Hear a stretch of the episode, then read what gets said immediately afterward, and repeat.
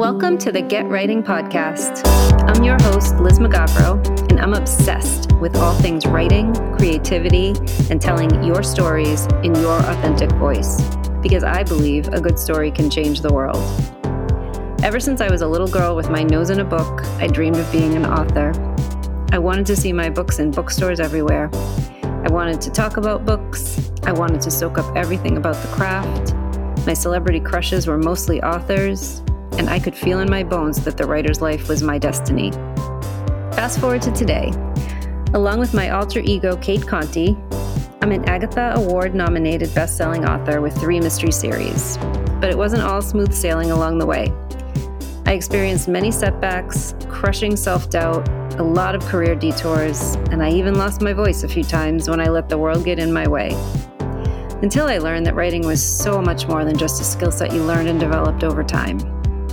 It's also an inside job that flourishes when you heal all the wounds that are stifling your creativity, which is no easy task. So, if you're a writer of any kind, or if you've always wanted to write but aren't sure where to start, this is the place for you, my friend. We're going to talk about all things writing process, craft, strategies to help you get writing and stay writing, the daunting world of agents, editors, and publishing and because I'm using my authentic voice, I'm going to throw in a little woo woo for you too. So let's get writing, shall we?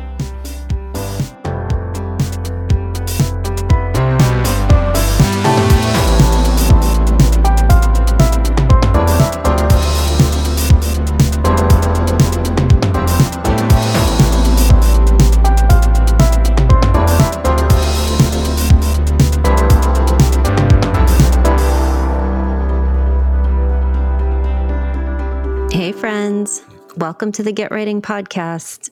I'm your host, Liz Mugavero, and it's just me and you today for a shorty episode. It's also a milestone. This is the 20th episode of Get Writing, so yay, I wanted to celebrate. I thought about waiting until the 25th episode to call it out, but I'm learning to stop putting off the celebrations, to stop moving the goalpost on myself every time I do something noteworthy. It's a really bad habit and it's not served me well. So I'm not doing it anymore. So we're here. It's our 20th episode and we're celebrating. Also, it is Independence Day here in the US, and I wanted to talk about asserting our creative independence in honor of this day. The purpose of this podcast and a lot of the work I'm doing is helping people get writing. I mean, come on, it's in the title.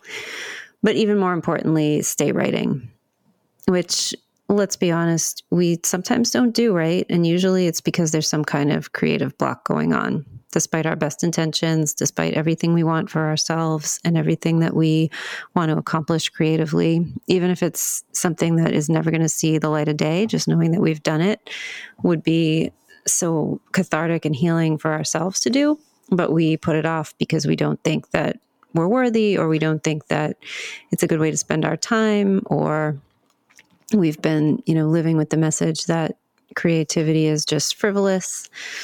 So sometimes we just stop doing what we love. So, how do you know if you have a creative block? It sounds like a simple enough concept. So, a variation of writer's block, maybe. But where writer's block is usually defined as unable to make progress on a writing project, I think of creative blocks a little differently. For me, when the simple thought of putting pen to paper or sitting at the computer is paralyzing, that's a creative block. It's opening a journal, then closing it again with that feeling of, I can't do this. That's a creative block. When you see someone else creating something that tugs at your heart with a feeling of, that's something I always wanted to do, but you feel like it's just not possible, that's a creative block. When you put aside your creative dreams as pipe dreams, then years later feel miserable or angry when you see someone else fulfilling similar dreams, that's a creative block. When your current career is not fulfilling, no matter how much money you make, and you're longing for something more but have no idea how to even start, so you don't, that's a creative block. So I could go on with these. There are hundreds of examples of this, all as unique as every person who's ever brushed their creative dreams under the rug. So I'll give you one of mine. It, this is like a perfect example of someone who, you know, has no idea that they were even living their dream in some way, right? I was so used to writing being an unacceptable career choice that it was hard for me to even use the word to describe myself, even when I was writing as a living. So I was working as a journalist. Um, I had just moved to Connecticut, was working for a local paper, and I was writing a ton. Obviously, I was the reporter for the main city beat, um, writing three or four stories a day. And I happened to notice that one of my colleagues' email signature had his name, and then underneath it said reporter slash writer. And for some reason, that fascinated me. So I, I, was just so used to thinking of writing as like an unacceptable, unrealistic career choice because I, I always thought of it in the context of, you know, writing novels and how that was always what I wanted to do, but always got the message that maybe that wasn't something that was going to be viable. So it was hard for me to even comprehend using that word, writer, to describe what I did on the daily, even when I was doing it for money. Up until then, I had only acknowledged the reporter title in my email signature or when I was introducing myself to someone for an interview. I remember saying to someone, kind of in awe, that this colleague called himself a writer. And I remember that person looking at me like I had five heads and saying, Well, he is, and so are you. Kind of like, duh, right? I mean, I was literally collecting a paycheck. I mean, admittedly, not a big one from my writing in a real job. And I still couldn't even admit to myself that I was a writer because I didn't believe it was viable. This stuff is insidious, and unless we face it head on, we're never going to achieve our full creative potential. And when I say that, I don't mean that we're necessarily going to have a book on the bestseller, New York Times bestseller list, or that we're going to write a screenplay that's going to be made into an Oscar winning movie. It could be as simple as I want to keep a journal every day and for some reason, you're not able to do that. So, achieving that, if that's your desire, is getting to your full creative potential. The process of creative recovery is long, it's in depth, and it can be hard and heartbreaking. It can feel weird, it can feel wrong, decadent, selfish, all the things. But we have to do it because if we want to create and be creators, then we have to commit to finding that creative recovery so we can get to the point where we can actually create again. So, committing to taking your desire to create seriously, but also not too seriously, because then, you know, that puts you in another whole issue of getting blocked. But recognizing that your desire is not going away. If it's nudging you, it's because you were meant to write. I mean, you're going to hear me say this a lot. I, I already say it a lot, but I firmly believe that if you have that calling, then that means you're meant to do it. Once you recognize it and accept it, then it's about taking one small, imperfect step to changing the story, owning your desire and whatever dreams accompany it, and then telling yourself that you deserve it, and then start doing it. That's really the key. It's always just about doing it. Then you'll find the other steps falling into place. You'll find more joy in the act of just writing, whatever the outcome, You'll recognize the desire, the craving to write, and you'll appreciate it instead of pushing it aside. You'll accept it, you'll carve out the time, and you'll start letting the muse come to you.